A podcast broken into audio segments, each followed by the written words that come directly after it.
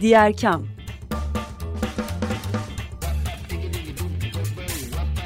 Sosyal fayda dünyasından fikirler, tartışmalar, haberler.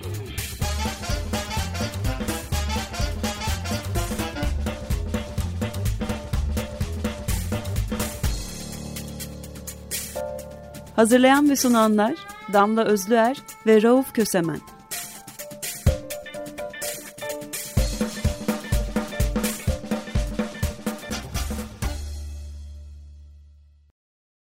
Diğer kamdan herkese merhaba.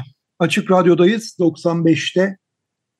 E, bugün bir konuğumuz var. Ortağım Damla Özlüer ve ben Rauf Kösemen. Sizinle birlikteyiz. Konuğumuz Selen Doğan. Selen Doğan kim? Daha önce de e, bizim programlarımıza konuk olmuştu. Selen Doğan iletişimci, e, insan hakları savunucusu ve engelli çocuk hakları ağında kalite yönetimi uzmanı. Hoş geldin Selen. Merhaba, hoş buldum.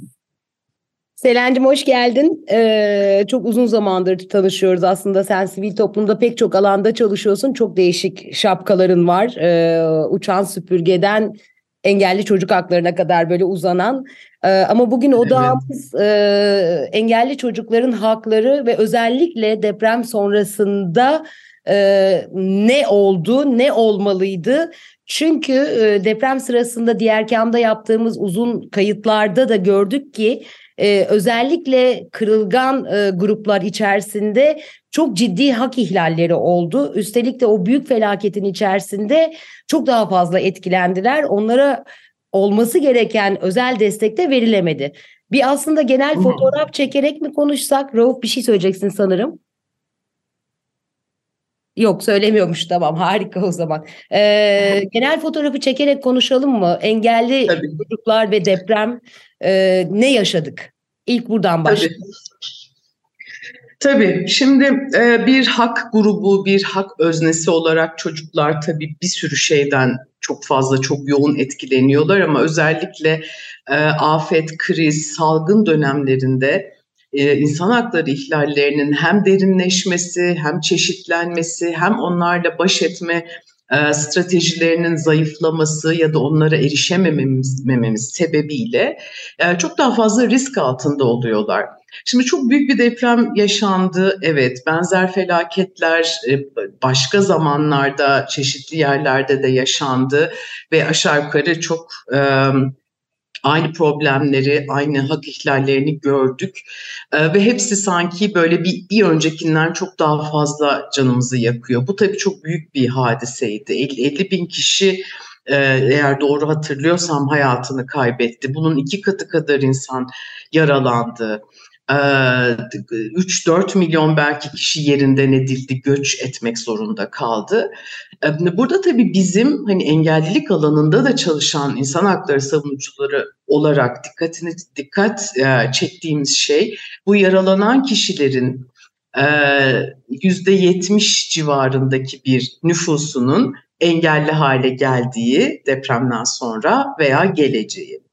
Ee, bu tabii engelli nüfusun çoğalması demek, sayının artması demek. Üstelik o koşullar içerisinde engelliliği deneyimlemek, e, onunla ilgili travmalarla baş edebilmek, onlara uygun bir sağlık sunumu geliştirebilmek gibi de pek çok sorunlar var. Burada iki noktaya aslında e, dikkat çekmek, iki noktadan belki bu fotoğrafa bakabilmek e, gerekiyor Damla. Birincisi hali hazırda bir engel durumu veya e, nadir hastalığı, süreyen hastalığı olan kişilerin depreme maruz kalması, e, ayrıca da depremin yol açtığı yıkım nedeniyle yeni engellilerin ortaya çıkması. Sonradan engelli hale gelen kişiler, kişiler için o koşullarda tedavi sağlanabilir, sağlanabilmiştir belki ama bu bir süreç yani rehabilitasyon, erişilebilirlik şartları, bu yeni duruma uyum sağlama, bunun travmasıyla mücadele edebilmek bunlar e, ne yazık ki o kadar kolay olmuyor. Kolay olmamasının sebeplerinden bir tanesi yaşadığımız ülkede kapsamlı, sürdürülebilir, e, insan hakları odağında bir engellilik politikasının olmaması, işte afet gibi durumlarda e, kişilere e, uygulanan işte standart bir kurtarma, standart bir iyileştirme, barınma sağlama, gıda sağlama gibi konularda engelliliğin aslında hiç gözetilmiyor olması. Hani bunun gibi problemler yaşadıklarımızı ikiye üçe katladı belki çok daha fazlası ve e, hani halen de bununla insanlar mücadele ediyorlar. Ee, çok genel anlamda fotoğrafı belki böyle ortaya çıkartabiliriz. Bu, bu kitlenin içerisinde e, çocuklar var, yaşlılar var, kadınlar var, e, LGBTİ artı kişiler var, e, göçmenler var ve hani birçok başka belki gruplardan kişiler var depreme maruz kalan ve e, depremden etkilenen ve onların her birinin ayrı ayrı ihtiyaçları öncelikleri, problemleri ve çözüm beklentileri var. İşte bunlar için de o sosyal politikaların aslında son derece kapsayıcı, e, son derece çeşitliliği ve erişilebilirliği ve eşitliği tabii ki gözeten politikalar olması gerekiyor. Ben hani uzaktan da baktığımda, e, alanın içinden biri olarak da baktığımda o resmi e, maalesef böyle görüyorum. Şimdi alanın içinden demişken hazır, e, mevcut durumda alana dair biraz bilgi alalım o zaman. Alana ve alanlara tabii hepsi birbiriyle aynı değil. Farklı farklı coğrafyalarda geniş bir coğrafya ama farklı farklı özellikleri olan iklim özelliklerinden e, insan özelliklerine, kültürel özelliklerinden e, sosyal özelliklerine kadar çok ciddi farklılıklar olan bir coğrafyada oldu deprem. Hı hı. Neler oluyor? Yani o coğrafyada engelli çocukların başına neler geliyor ya da sonradan engelli hı. hale gelmiş deprem sırasında bu, bununla karşılaşmış çocukların başlarına neler geliyor. E, bir sonraki aşamada da e, bunlarla nasıl karşılaşıyoruz ve nasıl e, karşılayacağız, nasıl düzelteceğiz yani? Evet, ee, şimdi biz hep çocuk çalışmaları, ya çocuk alanında çalışan aktivistler olarak hep e, şunu söyleriz. E, bir çocuk bile çok fazla. Yani bir çocuğun bile herhangi bir özel gereksinimi olduğunda, bir çocuk bile çocuk yaşta, küçük yaşta evlendirildiğinde veya ihmale ve istismara maruz kaldığında o bile çok fazla. Bunu hep söyleriz. Çünkü böyle çok sayılarla konuşmaya alışık bir kültürde yaşıyoruz ya hani böyle sayılar sanki binler milyonlar olduğunda daha çok özen göstermemiz gerekiyormuş ve az olduğunda o sorun daha da önemsizleşiyormuş gibi. Aynı şeyi deprem bölgesindeki çocuklar açısından da söyleyebiliriz. Sayıları bilmiyorum ama bilmemiz de gerekmiyor. Ee, belki buradan hani başlamam lazım. Bu vesileyle bunu da e, söyleme ihtiyacı hissediyorum. O çocuklar evet orada bir şey yaşadılar. Ee, ve birbirinden çok farklı sosyokültürel, sosyoekonomik şartlarda bunu yaşadılar. Bazıları belki daha şanslıydılar, başka bir yere gidebildiler, göç edebildiler ve yeni bir hayat kurabildiler ama e, bütün bu travmalar çocukların başta yaşam hakkı olmak üzere eğitime, sağlığa, e, sosyalleşmeye, oyuna bir sürü şeye erişimlerini engelledi. Engelli çocuklar açısından baktığımızda e, zaten en zayıf halka olan yani engelli hareketinin içerisinde de engelli çocuk gündemi aslında o kadar da e, güçlü bir e, gündem değil ne yazık ki. Engelli çocukların hani öz savunucular olarak kurdukları, sürdürdükleri dernekler, örgütler yok. E, hareketin genelinde hastalıklar dışında ya da nöroçeşitlilik dışında işte otizm gibi, Down sendrom gibi onların dışındaki alanlarda örgütlenmeler bir hayli zayıf. Dolayısıyla bir çocuk görünmezliği var. Bu tabii böyle bir afet e, durumunda bu görünmezlik daha da yerin altına iniyor, daha da karanlığa gömülüyor.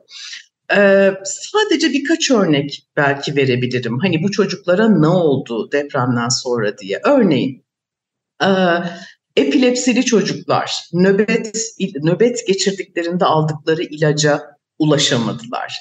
E, spina bifidalı çocuklar sondaya erişemediler ve enfeksiyon riskiyle karşı karşıya kaldılar.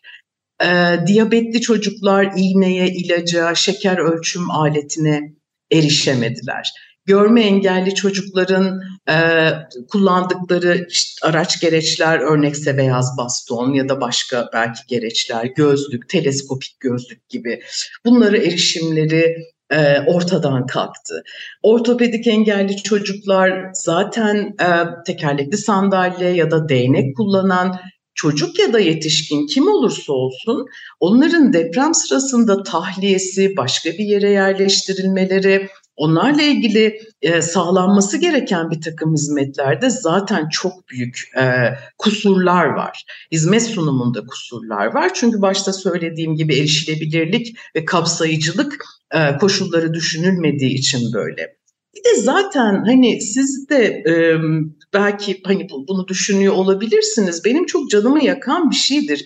Çocuk bireylerin bir yurttaş, bir birey olarak görülmemesi, her zaman bazı e, olumsuzlukları daha kolay atlatabileceklerinin düşünülmesi, onların travmalarının çok fazla ciddiye alınmıyor olması.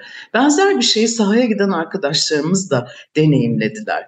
E, depremin ilk gününden itibaren e, çok fazla sivil toplum örgütü deprem bölgesindeydi. Farklı farklı illerde, ilçelerdeydiler.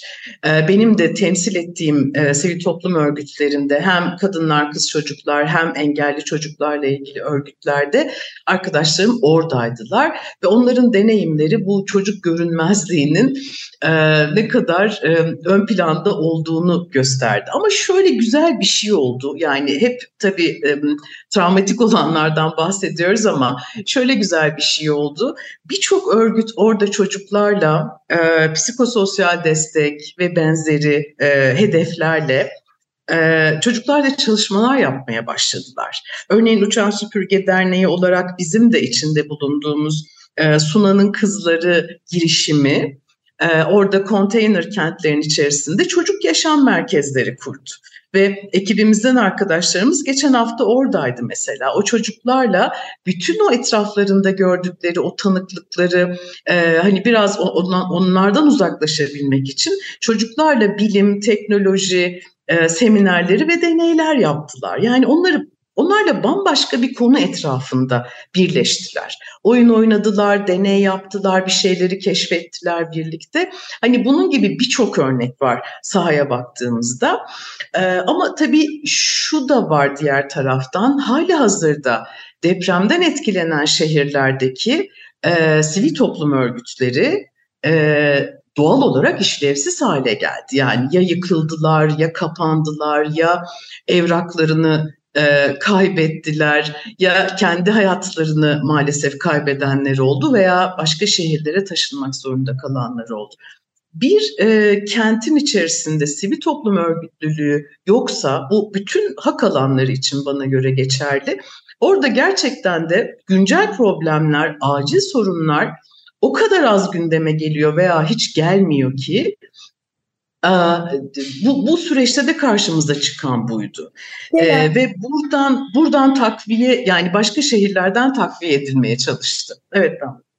Çok özür dilerim seni böldüm ama e, bir hatta doğru girmiştin. O hattın da çok kritik olduğunu düşünüyorum e, hali hazırda çocukların çocuklara yönelik genel algımızın zaten sorunlu olduğunu söylüyorsun. Şimdi deprem Aha. özelinde özellikle konuşuyoruz. Çünkü katmanlaşmış bir şekilde e, zorlaşan bir mesele haline geliyor. E, felaketler Aha. sırasında ve afetler sırasında. Ama bir yandan da e, engelli çocukların hakları meselesi tırnak içinde normal devam ettiğini düşündüğümüz yaşamda da çok ciddi bir mesele zaten. Biz henüz orayı çözmedik ve bu evet. yüzden de belki değişmesi gereken bakış orada mı diye soracağım sana. Yani biz rutini nasıl değiştirmeliyiz ki afet zamanlarında daha güçlü bir yapı kurabilelim?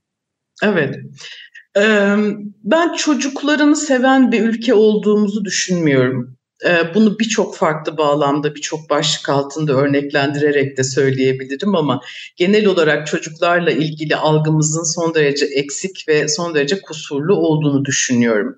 İstisnaları tabii bir kenara bırakabiliriz, o ayrı ama e, çocuklarla hak kavramı çoğunlukla zaten bir araya gelebilen kavramlar değil. Bunu engelleyen çok e, normlar, işte kültürel öğrenmelerimiz, geleneksel bakışlarımız vesaire var çocuklar engelli olduğunda yani şu şuradan örnek vereyim. Mesela e, deprem e, depreme e, depremden etkilenen veya deprem vesilesiyle engelli hale gelen çocukların satışı, e, kaçırılma yani insan ticaretine konu olması, e, cinsel istismara, ihmale maruz kalma riski, kaybolan çocuklar, e, evlat edinmekle ilgili o hatırlarsınız o günlerin sıcak gündeminde çok e, şeydi dikkatimizi çekmişti. Bütün bunların her biri çok majör problemler yani afet bölgesinde olsun olmasın çocukların zaten yaşadığı maalesef onlara yaşatılan meseleler ve böyle kriz dönemlerinde işte hukuka erişimin zor olduğu bir takım işte mekanizmaların gözünün kulağının daha az ortalıkta olduğu dönemlerde o boşluklardan faydalanarak o hani istismar edenler, zarar verenler artık hani ne dersek diyelim onların daha çok devreye girdiğini görüyoruz. Yani aslında değişmiyor. Yani ben doğa doğa olaylarını felakete çeviren şeyin aslında insanın ta kendisi olduğunu düşünüyorum. Doğa bize bir şey yapmıyor aslında. Yani tabii önle, önlenemeyen bir sürü şeyler var. Hani tsunami'ler var, sel, seller var evet ama hani depremden zarar görmek önlenebilir bir şey. Üstesinden gelinebilir bir şey. Örnekleri var bunun. Girmeyelim. Ee, yani bütün bu felaketler yuma içerisinde çocuklar da korunabilir. Ee, diğer hak özneleri de korunabilir. Diğer dezavantajlı hale getirilmiş, çeperlere itilmiş, hakları görmezden gelinen kesimler de korunabilirler. Çocuklar için en zayıf halka dememin sebebi aslında bu. Onlar e, kendi hakları için mücadele etme konusunda henüz yeterli seviyeye gelmedikleri için e, hak savunucuları var. Yani çocukların hakları için mücadele eden insanlar var ve onların haklarını koruması gereken bir e, sosyal devlet anlayışımız var, olması gereken. Ee, yani hani genel olarak böyle görüyorum ama e, deprem bölgesindeki çocuklar için risklerin çok daha fazla olduğunu e, bu süreçte gördük. Yani epey bir zaman geçti bunların üzerinden ve biz halen işte kaybolan çocuklar, bulunamayan çocuklar, işte engelli olan ve halen herhangi bir rehabilitasyona erişemeyen çocuklar bunlardan bahsediyoruz. Bu yüzden diyorum çocuklarını seven bir ülke değiliz. Onların çok kolay gözden çıkarılabileceğini düşünen bir bilinçaltı var. E, bu çok ana akım yani çok e, çok yaygın bir şey de bana göre. E, yani böyle olduğunda e, biz o çocukları nasıl koruyacağız sorusu böyle koca bir kılıç gibi tepemizde sallanmaya başlıyor. Ee, mesela Afet Çocuk Sivil Koordinasyon grubu kuruldu depremin hemen sonrasında e, ve çocuk esenliğine dair birçok bilgi ve belge ürettiler, yaydılar. Bir taraftan hani e, yine olumlu bir şey çıkarmaya çalışıyorum. Bu süreç bize e, işte çocukların da orada var olduğunu, engellilerin de orada var olduğunu da gösterdi. Yani böyle sivil ekipler işte ağlar, platformlar hani bir şekilde orada acil durum için kurulan yapılar bize bunu da gösterdi bir taraftan. Yani e, hani nasıl e, gezi direnişinden sonra birçok şeyi başka türlü fark ettik ve yaşamaya başladık ya. Böyle bir krizden de belki çıkarabileceğimiz şey bu. Güçlü bir sivil toplum var e, ve koordinasyon içinde bu insanlar orada çalıştılar e, erişilebilirliğe dikkat çektiler, işte çocuk güvenliğine dikkat çektiler, istismara dikkat çektiler. Afet durumunda engellilikle ilgili nelerin bilinmesi gerektiğine dikkat çektiler. Bütün bunları ben bir taraftan da kazanımlar olarak görüyorum. Yani engelli arkadaşlarımdan öğrendiğim bir şey vardır benim umut ilkesi. Yani umut var olmak, yani polyanlacılık değil elbette ama her zaman umut var olmak ee, bunu korumaya çalışıyoruz kendi içimizde. Yoksa tablo hakikaten de iyi bir tablo değil çünkü ölçemiyoruz da bir taraftan. Yani e, veri yok elimizde. Kaç çocuk bundan etkilendi? Kaç çocuk depremden sonra yerinden edildi, gitmek, göçmek zorunda kaldı? Göçtüğü yerde cihaza, ilaca, tedaviye erişebildi mi? e, yatakta olan çocuklar var, bir takım cihazlara bağlı olan çocuklar var. Deprem sadece binamızı yıkmıyor, aynı zamanda elektrik kesintisi demek, su yokluğu demek, birçok başka şey demek. Örneğin SMA'lı çocuklar var. Onlar 24 saat bir cihaza bağlı olarak yaşamak zorundalar. Oksijene bağlı yaşamak zorunda olan kişiler var, engelliler var. Yani e, çoklu şeyler, etkilenmeler bunlar. Ee, ve bütün bunları alt alta üst üste koyduğumuzda yani aktivistler olarak bizler de işin içinden çıkamıyoruz ama yine de her şeye rağmen yani sivil toplum örgütlerinin orada olması, e, dikkat çekmesi, orada e, olumluya ve olumsuza dikkat çekmesi bence yine de her şeye rağmen kıymetliydi. E, oradaki insanlar da bir biçimde hani kendi görünürlükleri için e, belki bunu bir, bir fırsat olarak değerlendirdiler. Umarım öyle olmuştur en azından. E, peki bu aşamadan sonra e, bir kalıcılık sağlanabilecek gibi gözüküyor mu bu meselede? Yani iki açıdan, e, bir sürdürülebilirlik açısından, hı hı. E, ikincisi de bölgenin yerel e, sivil toplum örgütlerinin güçlenmesi ve hani orada artık benzer şeyler yaşandığında dışarıdan yapılacak katkıların en aza inmesi manasında. Yani bu çok çok düşük bir oranda da olsa evet bazı kalıcı yapılar kurulmaya çalışılıyor. Hani az önce de örneğini verdiğim gibi ee, daha böyle işte kalıcı merkezler, daha sürdürülebilir bir e, destek sunumu bunlarla ilgili çok çabalar var ama Hani şey gibi düşünün, e, bir markete mal geliyor ve tüketiyoruz biz onu, bitiyor yani ne kadar çok olursa olsun bir şekilde bitiyor. Buralara aktardığımız bilgiler, deneyimler, bir takım çalışmalar hani bunlar da elbette kısıtlı kalıyor.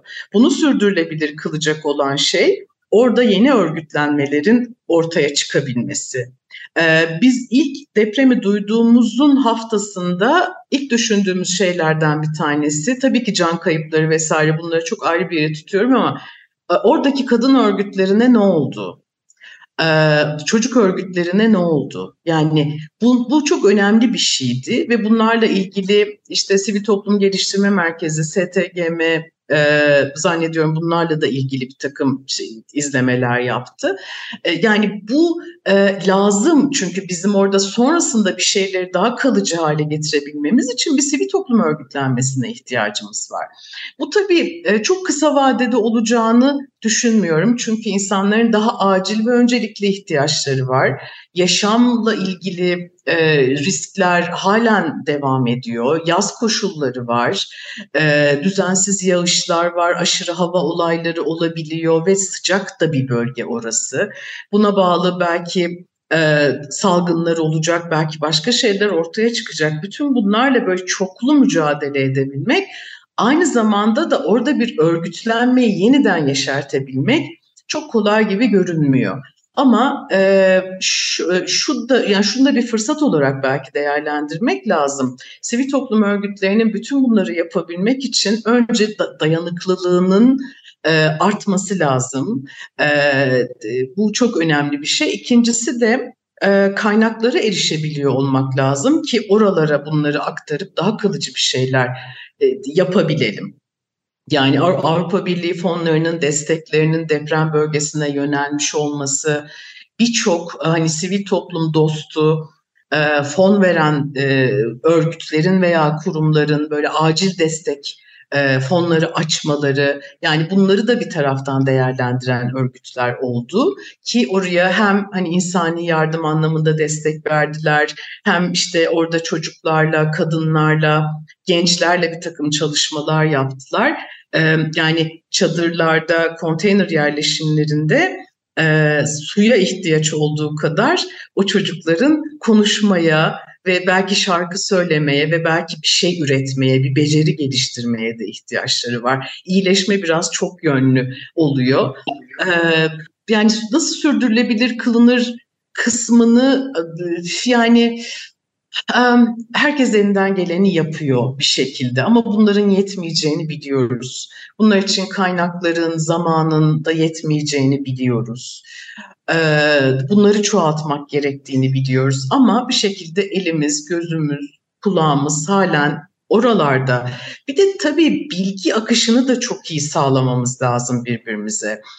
Engelli çocuklardan bahsettiğimizde yine bir tane örnek vereyim size. Mesela otizmli çocuklar o çadır yerleşimlerinde ya da konteynerlarda e, yapamadılar, yaşayamadılar. Çünkü onlar kalabalıktan, sesten, e, ani ışıklardan çok etkileniyorlar ve bu e, onların durumunu daha da ağırlaştırabiliyor.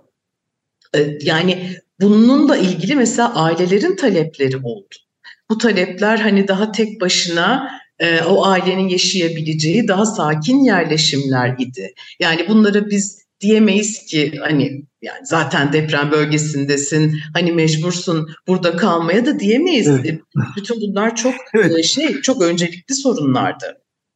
Ama genellikle böyle durumlarda bir afet kitle yönetimi uygulandığı için aslında pratikte de böyle diyoruz.